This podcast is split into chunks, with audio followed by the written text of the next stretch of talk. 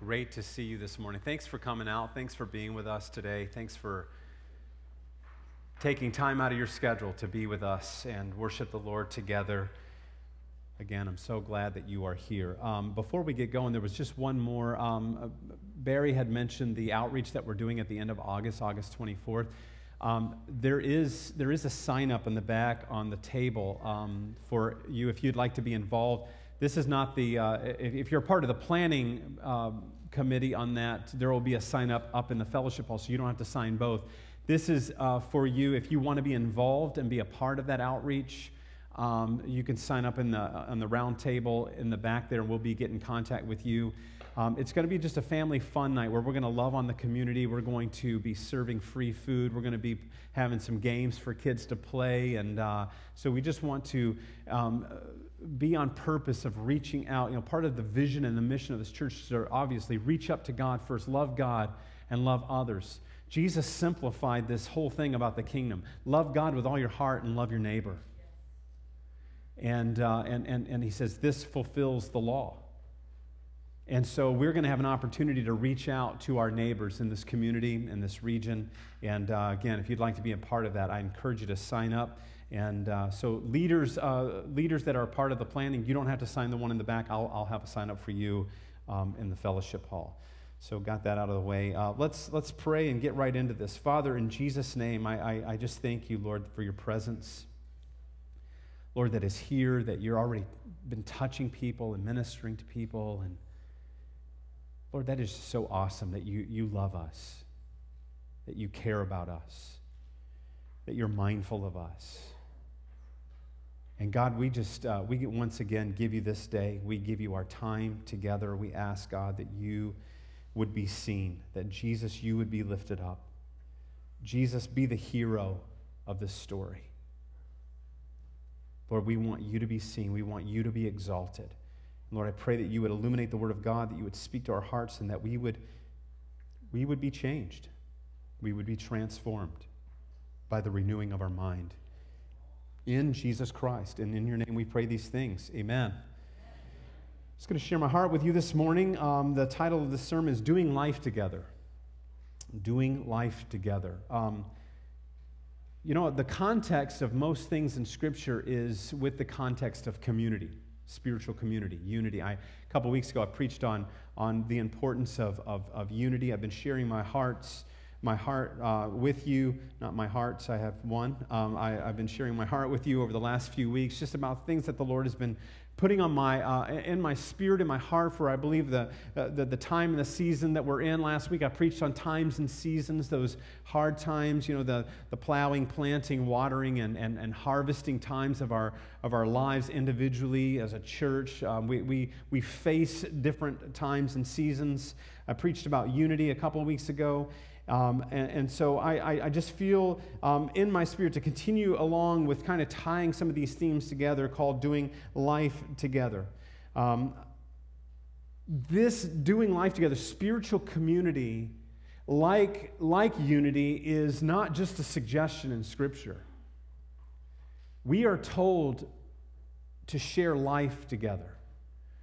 You know, all of Paul's letters to those churches and you've heard me say this before um, in different times, but when he wrote to the churches, he was writing not to the church in Ephesus, like, you know, this, this, the Baptist group and the Pentecostal group and the, you know, he, did, he wrote to the church in Ephesus. It was a group of believers that were doing life together. Same thing with Philippi and Colossae, and, and he is speaking to them about doing life together, spiritual community, the context being spiritual community. And again, it's not just a suggestion, it is a command for us. And I think as we go along here today, you're going to see the importance of walking it out. But being a follower of Jesus is an adventure, isn't it? You know, I've heard people talk about, you know, that it's uh, that, that Christianity is for the for the weak-minded. I'm thinking, have you ever tried to be a Christian for a while? It's tough. I mean, it's counterculture. You know, you're taking up your cross every day. There is nothing weak about it at all. It can be perceived as weak because you are dependent on Jesus. But I tell you, it is a walk of adventure and it is a journey. And we need each other on the journey. We need to walk in life with each other. I, I love how practical God is. Sometimes we overcomplicate things Uh, when we look at Scripture and we look at following Jesus. And again, he said, love God and love others. Paul was saying to the Corinthian church, he said, let me, let me boil this down for you because, you know, he's dealing with division in the church at the beginning. He's dealing with some worldliness in the church. And then that famous passage of scripture that stuck right there in, in 1 Corinthians 13, he said, I tell you what, it is, if you don't get this, you're not going to get anything else. You need to love. You need to love. And he's not talking about just any kind of love, he's talking about self sacrificial love. Love is patient, kind, it's gentle, it doesn't boast, it's not selfish. You need to love, and you need to love each other. Paul even says, you know what? You can have all kinds of spiritual things going on, and if you don't have love, it profits you nothing. He said, you can have faith that moves mountains. You can have knowledge, deep, like breaking down mysteries and, and having all kinds of knowledge, and if you don't have love, it's nothing. You can spiritual gifts, you can speak in tongues, you can prophesy, but if you don't have love, he said, if you don't get love figured out, all the other is meaningless. We deeply need love love for God, love for each other. And I want the church to be a place where we're loving each other and we're loving others. They will know that we are Christians by our love, not our knowledge. I mean, how many debates have you got in that you've won a person to your side? I'm just talking about debating. Good luck. It's rare. But I tell you what, if you love them and you value them as a human being, as a person that God created, that will disarm them. It's hard to debate when, when somebody's loving you. We need to love each other. And I want this to be a place of, of love. I want this to be a place of belonging. You know, uh, Tommy Barnett said it this way. Uh, he's the pastor of, of, First Assembly of God in Phoenix, Arizona. He said, so, so long the churches, we, we wanted people to believe and then we let them belong. So we need to make the church a sense of you belong here, you belong with us. He said the believing will take care of itself. But it's almost like they have to fit within the mold and then we will embrace you. We need to begin to embrace, we need to pour out love. I modeled love this morning. Let me tell you a funny story. Um, I drove Taylor's car in early because we pray and we kind of get ready for, for the day. And uh, Athena was coming later to do worship. And uh, so I'm heading home and, uh, and I see a van. It's exactly like ours. And it's coming down the street here. And I'm convinced that it's Athena. So I begin to wave. I just waving, waving, waving, waving. And then here's the, bad, you know, we, we do this thing, you know, the I love you, the sign language. I'm just going, I love you, I love, and it's not Athena. and this person is looking at me like, what in the world are you, who are you? If that's you, I do love you, um, but uh, probably not as weird as it looked. Um, Oh, it was hilarious. And I'm thinking, well, that person feels either really, really uh, awkward or they feel really loved. Maybe that made their day. I'm not sure. I love you. I love you. I love you. So I poured out some love today. and then I just started laughing. I pulled around, and there's our van in the driveway. So. Uh,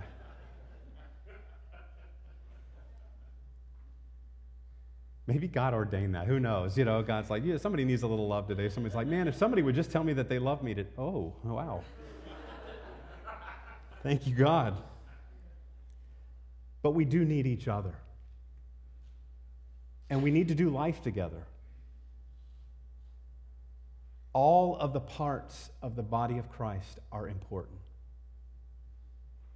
And they work interdependent with each other. And that word interdependent means mutually dependent, depending on each other. In other words, we are dependent on each other's dependence.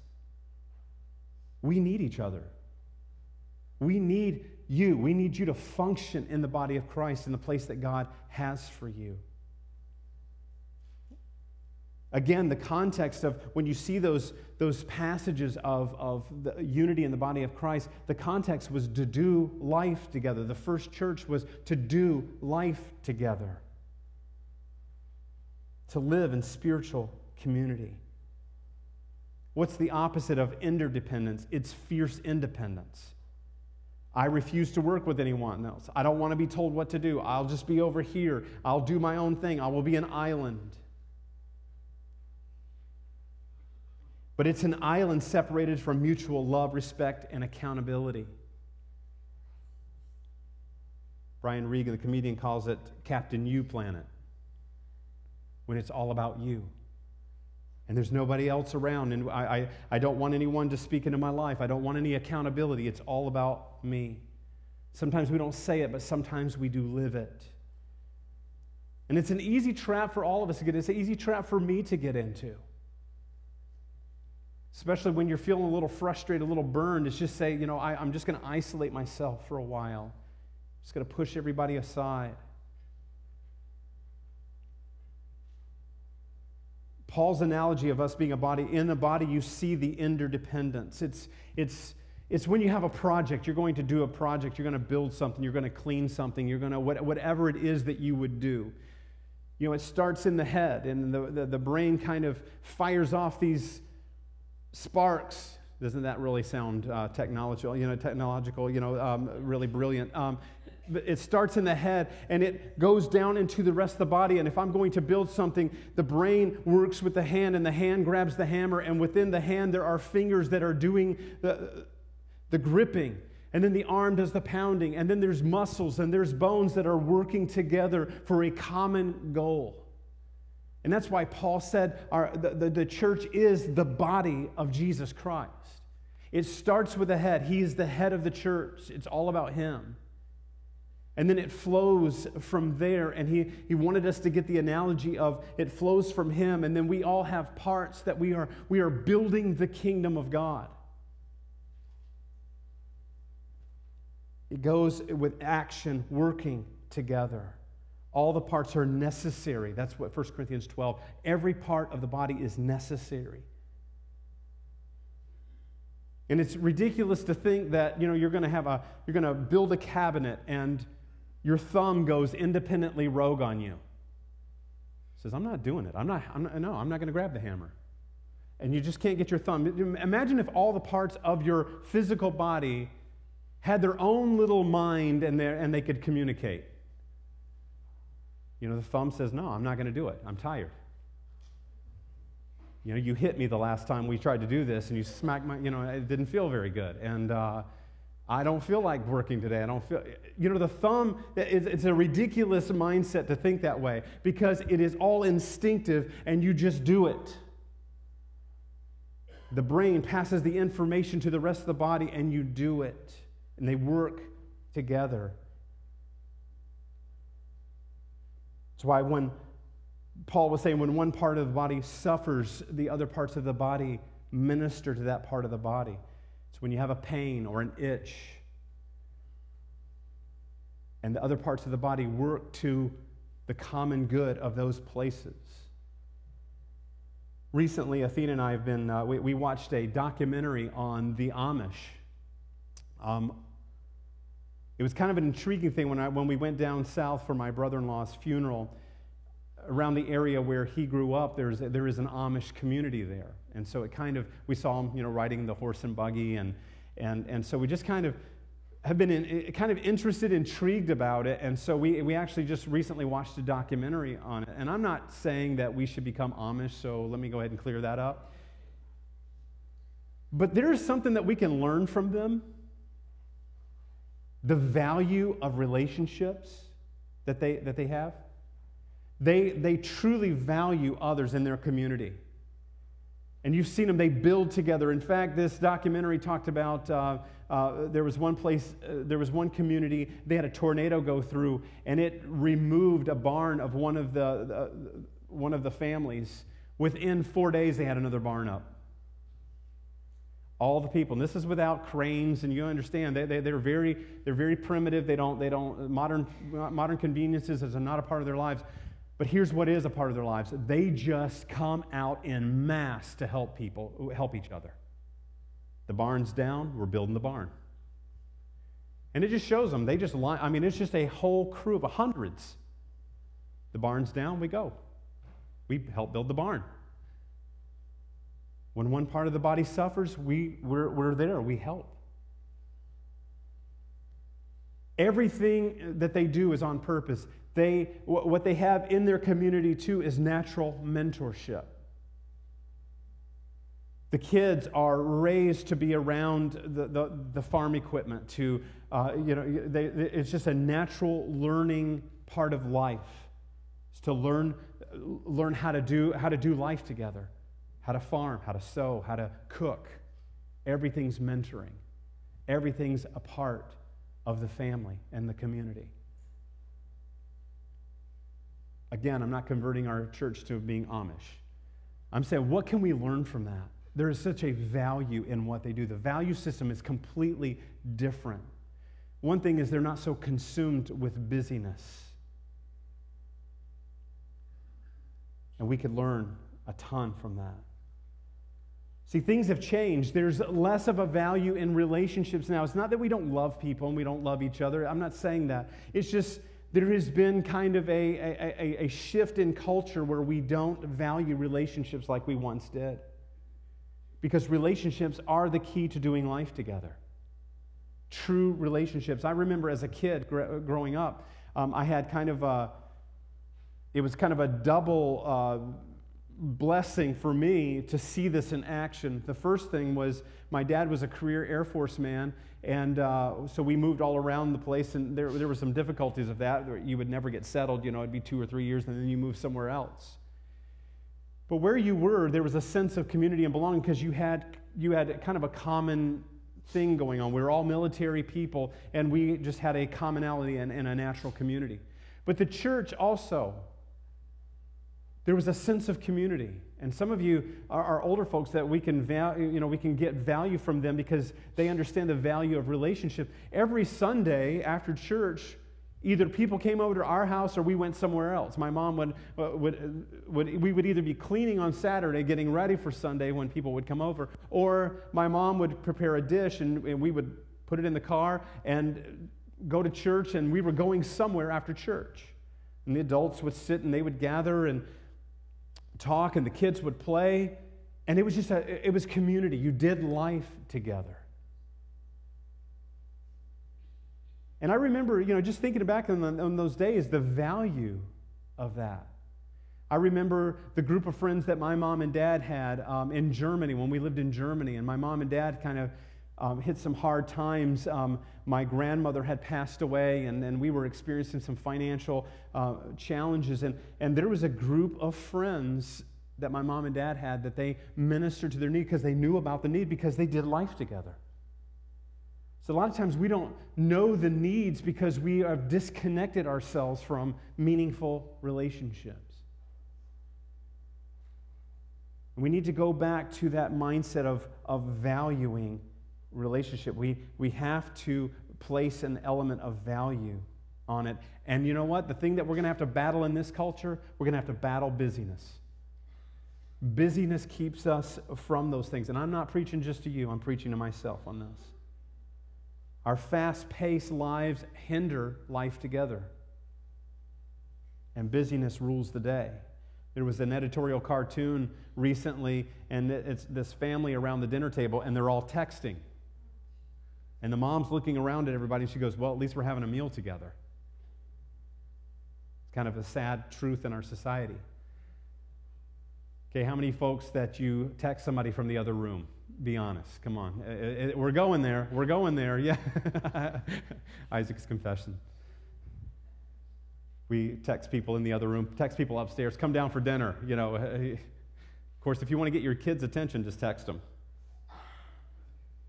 course, then they might say, "Stop bugging me," you know. And now we're now we're speaking without speaking. When I was also a kid, um, we went to different servicemen centers, churches, and one of the smaller ones we went to. Um, this is just how they would value relationships. This is what they would do. Um, about once a month, they would have this kind of a newcomers thing where if you were new in the last month, they would have you stand up, come to the front, stand across, and then the whole church would go through and shake your hand. And they would sing this song called I'm So Glad I'm a Part of the Family of God. Uh, anybody remember that song? I'm so glad I'm a part of the family of God. Yeah. And they would go through and you would shake everybody's hand. And some people were just cringing just the thought of that, just going, oh, that just sounds very uncomfortable to me. But there was a sense of belonging. You know, we wanted people to feel like they belong because there was a value in relationships. I'm not necessarily saying we have to go back to those things, but what can we learn from the value of relationships? We are made to need spiritual community and friendships. If you look at the first church, again, it was a part of the DNA of the church, and it needs to become a part of our DNA. And we need to get back to the sense of spiritual community. Here's the enemy's tactic, and it's obvious, is isolation. I talked about that a moment ago. Isolation. Here's what Peter says. He said, The devil goes about like a roaring lion, seeking whom he may devour. And if you've ever see National Geographic and, uh, and, and you see these cats of prey, the way they hunt is that they, they don't just go running into the herd because they could get trampled to death. But they wait for their moment to isolate one of the animals away from the pack, and then it's hunt time. It's isolation and destruction. And Peter's saying, I mean, he was, he was tapping into this years and years and years ago of saying, you need to be careful because the enemy, the devil, is like a roaring lion. He is out there. He's trying to devour us. And here's how the quickest way he can devour you is to isolate you from the, the herd. Because when we stick together, and I preached about it in unity, when we are together, the enemy has less of an, a, a, a chance to get to us. And that's why the enemy spends his time trying to isolate us, trying to get us away from the pack.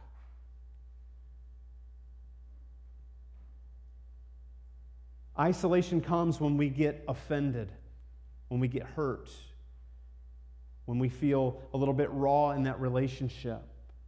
That's why the enemy battles the church with division. If I can get them split apart, if I can get them to be mad at each other, if I can get them to isolate themselves from one another, that's the biggest part of the battle right there. We, we, now, now they're ours. He comes through that place of, again, of, of division, offense, self pity. Nobody cares about me. And then we isolate. Sometimes isolation comes with stubbornness, that independence, that fierce independence that we all wrestle with sometimes. But we need people in our lives. We need friendships. Not just friends, not just buddies, but deep spiritual friendships. We got to move from just being friendly to lasting friendships. How do we do this? First, consistency. Most of the time, we have good intentions of making this happen, but then it doesn't last. Have you ever been there like us? I'm just going to tell telling us again, where you you get you you talk to somebody and we go, we got to get together and have a meal, and then like a year and a half goes later, and you finally have that meal, and then you always joke and say, well, Let's not, let's not wait another year and a half to do this. Have you ever been there? You said that? And then it's like another year and a half and you do it again? Consistency. All habits are formed through consistency. The more you do it, the more it becomes a part of your life. You just begin to do those things. Consistency is needed as we do life together. Sometimes we have to embrace inconvenience. Sometimes it's not very convenient, but we need to make it happen. Battling busyness, wrestling against inconvenience, this is a part of us taking up our cross in our, in our world. And I'm not saying that there's not times that we don't need retreat, that we don't need sometimes, you know, just to be alone with God and be with your family. I'm not saying that. I'm not saying you, you know, I'm not talking about communal living where you know, you're just kind of like, you know, there's no boundaries. I'm not, I'm not talking about that. Sometimes you do need the retreat. But consistency, regularly having times together, you see it in Scripture, and I'm going to show you in Scripture in a moment. But Proverbs 17 17 says this a friend loves at all times. A friend loves at all times. And one of the reasons why some people feel lonely or isolated is there's a lack of consistency in relationships. Or the relationship is built on condition what's in it for me? And that's why Paul implores us to love self sacrificially. Philippians chapter 2 take on the same attitude that Christ had. Think of others before yourselves. Because if you put a bunch of conditions on a relationship, that's the first way that a, a relationship is going to break down very quickly. But in God's way, He wants us to be consistent, loving at all times, not just sometimes, not when it's just convenient, but at all times. Jesus even said, Love those that despitefully use you. Love those that are hard to love. If, he said, if you just love those that are loving you back, which is great,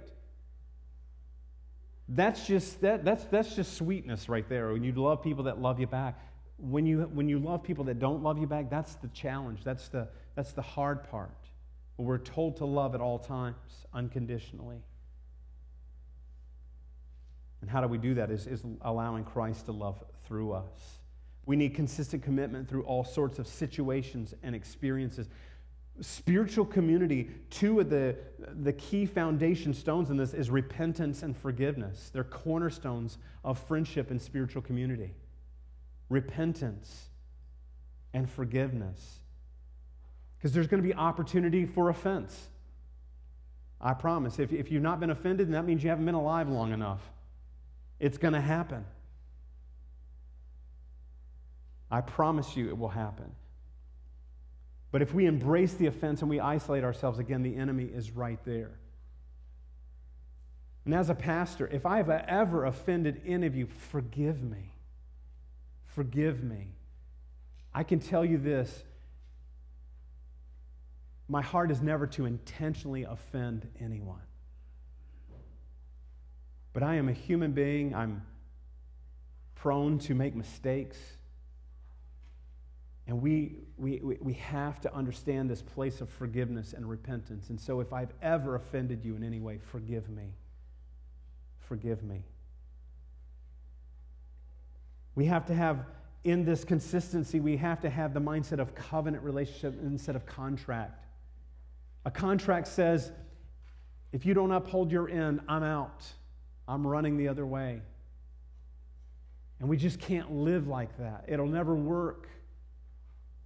And so many times we treat relationships with that, especially because we are so busy, especially I don't even have time for this, so just stay away from me. So, consistency. Secondly, is mutual encouragement and support. How often do we need the deep friendship of another person? Mutual encouragement and support. Tina gave that passage from Ephesians as a part of her testimony, of what she received at camp about you're not letting any unwholesome talk come out of your mouth, but encourage each other. Over and over, Paul says to the churches, you guys need to encourage each other, love each other, honor each other, encourage each other, love each other, honor each other. I mean, he says it over and over. Walk in humility, walk in forgiveness, over and over. We need to have this mutual encouragement and support. Sometimes, sometimes I will need it from you. Sometimes you will need it from me. And that's why it's mutual. Sometimes you will need it from other, you will get the encouragement. Sometimes you need to be the encourager. Paul says this in 1 Thessalonians 5:11, encourage one another and build each other up. And this part of spiritual community too, and the mutual, the mutual benefit for each other. I'm not talking about just in emergencies. And we should be there for, time, uh, for each other in times of emergencies, but sometimes that's about we, we rally around an emergency, which is great. I'm not saying that there's a bad thing in that, but I'm saying we need to, be, we need to live lives that are rallied around each other. And not just in emergencies. We need mutual encouragement ongoing. And notice that, the that, that I said mutual. Some people in your life don't nudge your neighbor or your spouse, but they have a vacuum ministry and they suck the life out of you. You know, and, and, uh, and it is one way, and sometimes, you know, you're just trying to push yourself away from time, people like that, and, uh, and, and if they have a vacuum ministry, it is very difficult. Now, with that said, let me, let me go on a side note here. When I'm talking about spiritual community and love and relationship, mutual relationships, I am not talking about making people our idol or putting them in the place of Jesus. Sometimes we can idolize relationships, or we want that relationship to fill that void in my heart. That is an unhealthy thing. That is not mutual. James Dobson wrote uh, a book about boundaries a few years ago. Sometimes love has to have boundaries. Sometimes you sometimes they need to be alone and wrestle with God. So this is just a side note. We do need mutual encouragement in, in relation to spiritual community, but it, some people they will they leech onto you and, and they want you to be in the place of God. It'll never work. You can't be God for someone. Oswald Chambers wrote a uh, devotional and, and, and uh, you know, the, my utmost for his highest. And, and in March, there's this one about where sometimes we can become somebody's amateur providence. He said, Be very careful when somebody's going through something and you try to step in and you overstepping your bounds. He said, Lest they say on Judgment Day, you got in the way of what God was trying to do in my life. Because sometimes God will orchestrate your circumstances because He's trying to get your attention.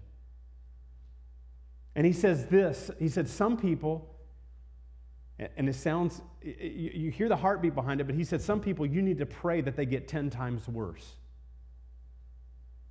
And he's not trying to be harsh, but he's saying what they've done is they have an unhealthy draw to people. Instead, they need to go to God. They need an answer from heaven. They need to plug into Jesus Christ, the author and the finisher of our faith, the one who is the source of life. And so, if people are looking to you to fill that void that only God can fill, it will be a frustrated relationship. And I'm not talking about that. That's why it's mutual. First, we need Jesus, then we need each other.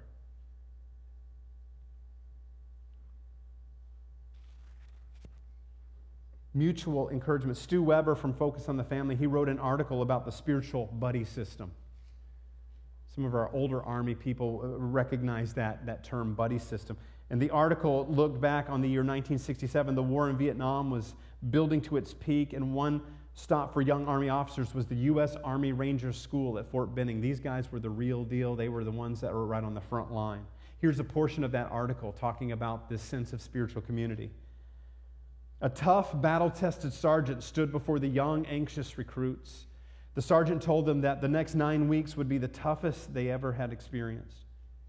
The sergeant said many wouldn't be, make the grade. It was just too tough. The sergeant talked about the war that was going on in Vietnam, and he talked about killing and death. He, he talked about how training was tough because it was designed to save lives, the lives of the American soldiers. And he said he was going to do, do that by making them face their greatest fears, overcome their greatest weaknesses, and endure what they never dreamed possible. Then the sergeant announced that they were about to start with step one. There was a pause, and all the soldiers feared the worst about what step one might be. But they were surprised with its simplicity. He told the soldiers to find a buddy. This is step one, the sergeant growled. You need to find yourself a ranger buddy. You will stick together. You will never leave each other. You will encourage each other. And if necessary, you will carry each other. How powerful an illustration and a very biblical illustration is we need each other because we are in a fight, we are in a spiritual battle. Paul said this He said, You're not wrestling against flesh and blood. We need to be reminded that every day. When you have a sense of that you're angered with someone, you need to pause as a believer and you just need to remind yourself Jesus, I'm not fighting against flesh and blood but it's principalities, it's darkness, it's a spiritual war that we are in, and we need each other. Galatians 6 2, Paul says this carry each other's burdens. And in this way, you will fulfill the law of Christ. Earlier, he said loving would fulfill the law of Christ. Do you understand what he's talking about here? Self sacrificial love fulfills the law of Christ. And again, in Philippians 2, each of you should look not only for your own interests, but also the interests of others. We need spiritual friends, deep spiritual friends. We need to stick together, never leave each other, encourage each other, and fight together, and if necessary, carry each other. So we need consistency. We need a sense of mutual encouragement and support. And then lastly, we need authenticity. Authenticity means being real, being honest, being genuine. It means being honest about who you are and how you feel. It means taking off our masks and our facades and being vulnerable and transparent with one another. Romans 12, 3, it says, Be honest in your evaluation of others and yourselves. Be honest in your evaluation of yourselves. And the church desperately needs this truth in the hour. We need some godly authenticity. We need honest transparency. And I'm, again, I'm not talking about with everyone, but I'm talking about a small community of deep spiritual friends that you trust and that you have each other's back. People that will fight for you. Someone that you can call on. Someone that, that, that you know in a moment they would be there if you called them. And with this, we need, to, we need to allow people to speak into our lives. And this is the place where the most offense can happen is when we when we speak into someone's life and then they don't want to hear it and they get offended. And again there's that isolation and we tear apart. We've got to we've got to stop this.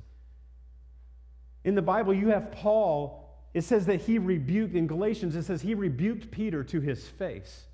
These are two big hitters and Peter was showing a little bit of favoritism, if you remember the story. And Paul came up to him and it says he rebuked him to his face. You are wrong, my brother. You are wrong. And Peter didn't go, Well, if you don't want to be my friend, I don't want to be your friend, and I'm going to go the other way and I'm going to go start my own church. I didn't want to be your apostle friend anyway. No, he just, we, we don't have whatever the exchange, but they loved each other. How many of us would survive as disciples of Jesus? With some of the things that he said to them. And I, I talked about this in unity, but you faithless generation, what spirit of you are you of?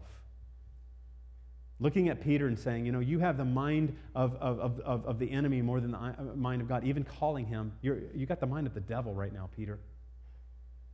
And notice that they didn't just fold up and just run the other way and say, well, he hurt my feelings. And so I'm not going to have anything to do with him. I'm just going to run the other way and I'm going to do my own thing. And again, I'm not saying that you should allow every single person, you know, in the church to speak into your life. I, you know, I'm, but you need to have people that you give them the permission. You say, I need someone to speak into my life. I need someone to challenge me. This is what keeps us humble because we don't know it all. And we need people to, to speak sometimes, and, and, and, and you know, Proverbs calls it faithful are the wounds of a friend. But sometimes we just want to surround ourselves with people just pat us on the back all the time and say, it's, oh, You're okay. Well, sometimes we need somebody to shake us in the shoulder and say, You're not okay. You got some issues going on here, and I want to fight for you. It's just as if somebody's in harm's way and you tackle them out of the way, or they're about to get run over by a car and you would tackle them. Well, that tackle doesn't seem very friendly. Would you do that? Why were you so harsh to me? I'm saving your life. And this is a part of that deep spiritual community. Again, it's, it's about having some close people, close spiritual community. This is not everybody. This is saying, I'm going to be accountable to some folks in my life even if it's hard. Faithful are the wounds of a friend. As iron sharpens iron, you know, it's a clanking. It's sometimes we don't see eye to eye. Sometimes we have a disagreement, we have a dispute. But here's the thing is I am going to value you, I'm going to love you, I'm going to honor you, I'm going to encourage you even if we don't see eye to eye. And I'm going to let love be the motivation of what I'm doing here. We have to have that in the church. And folks, it begins with us. We have to allow people to have that place, that permission in our lives. Authenticity. A lot of us spend a lot of time and energy trying to be something that we're not in the eyes of others. We try to impress people. Again, I'm not pointing at you, I'm pointing at me too. We pretend for fear of people seeing us for who we really are. And it can, the fear of man, and, and the Bible says the fear of man is a snare, it is a trap. And so the way we keep people kind of, you know, we don't want them to see who we really are. We keep them at an arm's length and we keep them at a distance. Because if you get too close, you might see some of my flaws and you might be disappointed in me. Recently, the Lord showed me this. I was in prayer here early in the morning last week.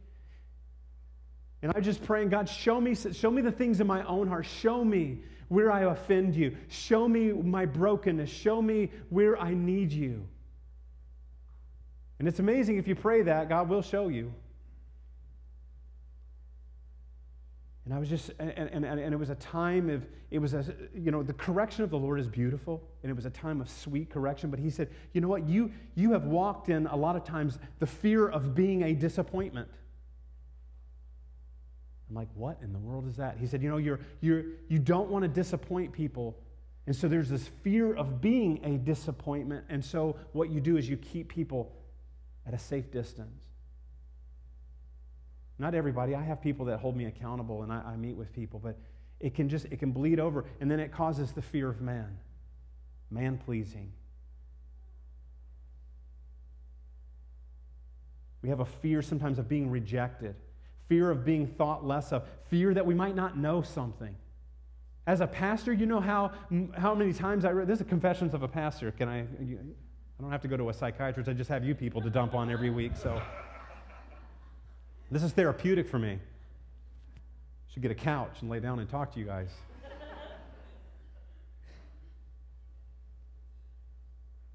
but you know, as a pastor, especially when people come to you and they have issues and st- struggles and they're and I, I, I, tell you, I'm like, I, am like, and I know somebody's coming. I'm like, Holy Spirit, give me some, give me the words, give me the passages. Sometimes I can point them in the right direction, but guess what? I don't know everything. And there's a collective gasp all of a sudden. And you know how hard it is for me to say to someone, I don't know? Ah, oh, that kills me. But the Lord has been convicting me and saying, guess what? If you feel like you know everything, then they think that you know everything. You're, you got a problem here. But your job, Junior, is to point them to me. He calls me Junior sometimes, so. Our job is to glorify Jesus, to point people to Jesus, to show people Jesus, because He has the answers for them. I'm trying to model authenticity for you today. See, the problem with that is, is that uh, if you live like that, the problem is you at some point you're going to disappoint. It's inevitable. Then it's just that crashing feeling. They're disappointed in you. You're disappointed that you weren't what they needed. And, you know, and God is saying, I, I set all this up. I wanted you to fail. So that you can understand that you're not drawing people to yourself, that you're pointing people to me. You're pointing people to me. And that is our job as believers is to say, I want to point you to him because he has the answers for your life. But we need to be honest. We need to be real. We're going to let each other down. Engrave that in a stone in your yard if you want to. I'm going to fail people. People are going to disappoint me. I'm going to offend and I'm going to get offended. Mark it down. Relationship Commandments 101. But now, here's the thing in crisis. what am I going to do with those disappointments? What am I going to do with those times where I let people down or they let me down or I'm offended or I, I am an offense? Now, what is my response to that? Because that is what Jesus is so interested in is what is your response? What is your heart response? How are you going to now respond to this? Well, I want to walk in forgiveness. I want to walk in repentance when I've blown it. I, am you know, to say I'm sorry. I made a mistake. Sometimes that's so hard to say. But our response to it is so important, it's so key as believers. It's some real genuine authenticity of saying, I blew it. I even love how Jesus modeled transparency for us. He has his closest friends, he's got the disciples who he's poured his life into. But you know, if you if you whittle it down, he had those three. Had Peter, James, and John were kind of his very closest friends. These are the guys that he took up to the Mount of Transfiguration. These are the guys that he, you know, when he's groaning before he's arrested, that they, they are off to the side. He's asking them to pray and watch. But he, had, he admitted to them that he was in need. Jesus himself modeling transparency the night before his crucifixion, knowing what was about to take place. Listen to what he said. He looked at Peter, James, and John and he said, My soul is crushed with grief to the point of death. It was a moment of authenticity and vulnerability in his heart because he was fully God, but he was fully man. He told them to watch and pray. Jesus was the real deal.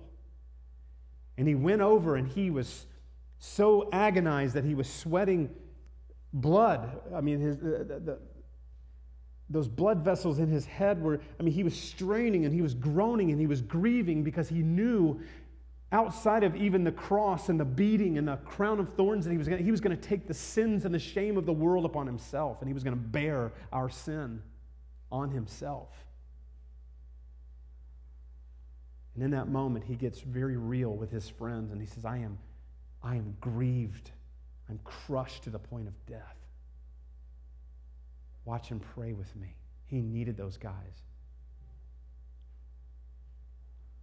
So, how does this translate to us? The model.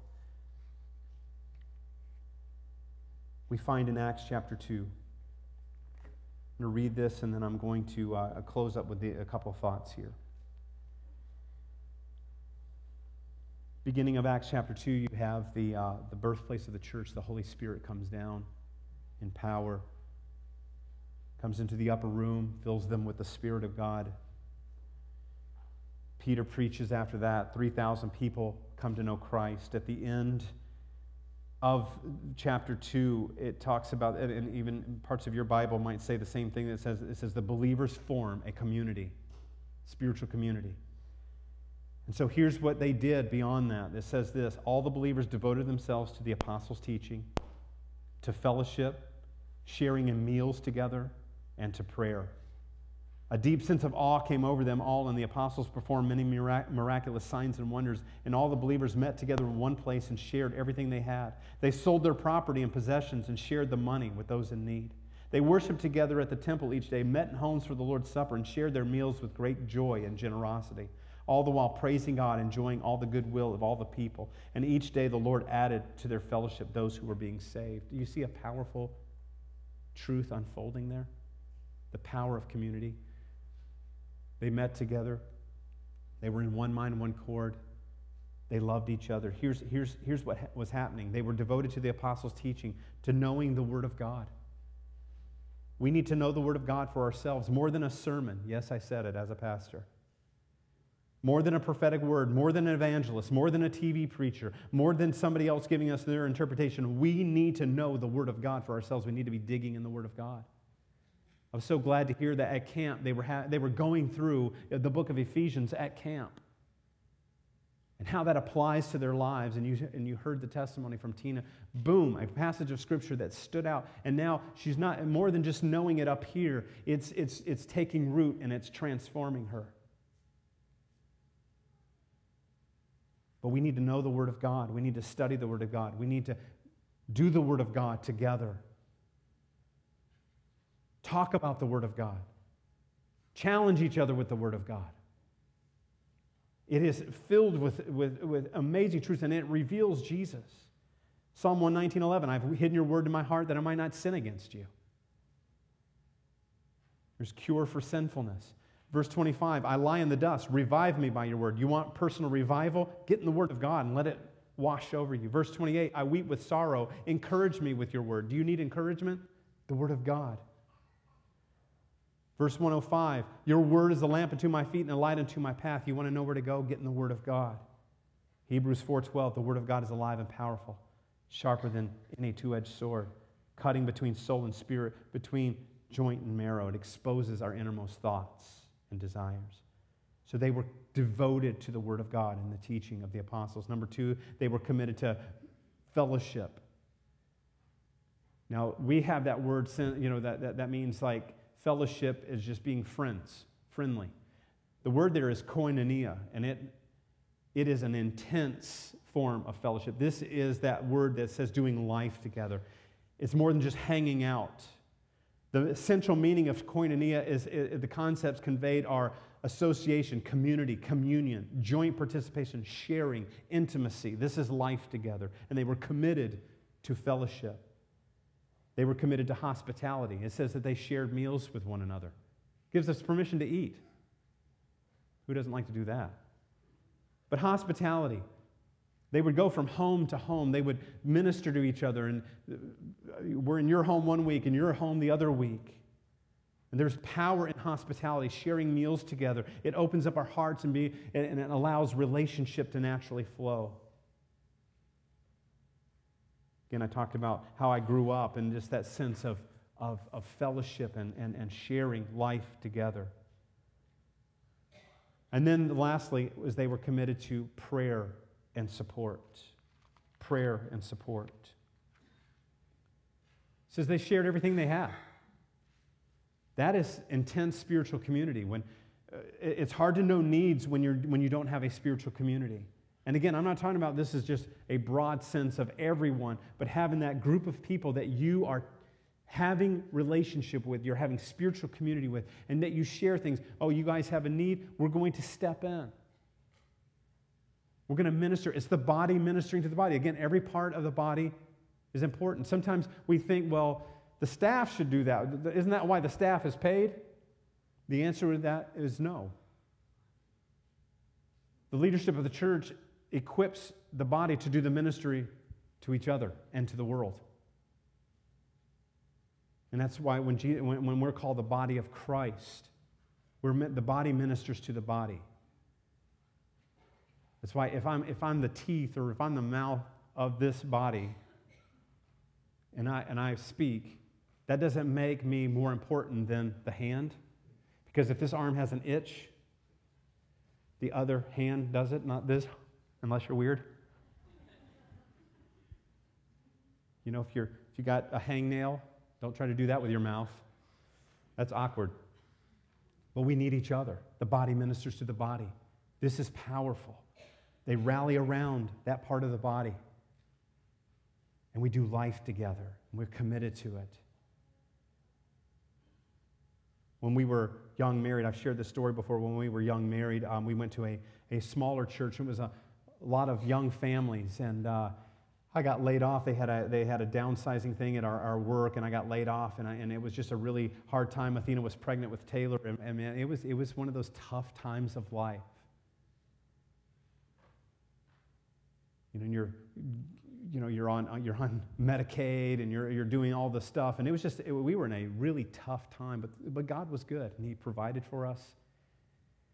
And, you know, we didn't really share what our needs were. You know, I mean, we had that spiritual community, but, you know, we were just doing life together. And we had some, several young couples that we had become very close to. And they, they just kind of knew what was going on just because of life. And we didn't, you know, you know, we didn't just sit there and, and, and, and just kind of, you know, have self pity. We, we just said, you know, we have some needs and just pray for us. And one evening we were sitting there and there's a knock at the door. And uh, we opened the door and there's about four young couples that come in with just, and they were just like an army with groceries. And they just came in, one bag after the next. And they, they had about $250 worth of groceries in 1991, 1990.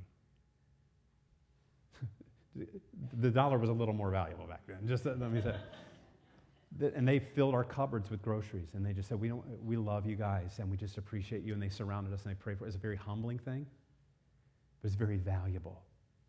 Sometimes what we say is we don't want people to fuss over us. We don't want to i don't want to let you know that i might have a need because it, it's somewhat humbling. And you know the word humble is it's humiliating but that's okay because when, when you experience moments of humility you become more like christ. And it was hard to receive some of you guys know what I'm talking about. Some people have a hard time receiving. Well, let me, let me let you off the hook. Receive. Let it be a blessing to the givers when they surround you. But we desperately need each other. This is how the first church, this is how they maintained spirituality and spiritual life together. And I love at the end, they were doing these things that was just a part of their lives, and the Lord was adding to their numbers daily. People just came in, they saw their love for each other, and they're like, What do you guys have? Well, it's a love for each other. Come on, we want you to be, we want you to belong in spiritual community. But we have to make it a priority. We have to make it an investment and a commitment. We have to practice hospitality. We have to be consistent. We have to be mutual. We cannot let offense rule the day. Because that passage of scripture that I opened up with, if you came in late, it was from Romans. I've been meditating on this thing about love, and it says, Don't owe anything else, anyone anything except to, to owe love for each other. And he says, and Paul says, Let me tell you how urgent this is. He said, The time is short. Night is almost done, and, and he's saying we need to realize that time is short. We are in an urgent hour, and we need each other. We need spiritual community, and we need to do life together. Let's pray.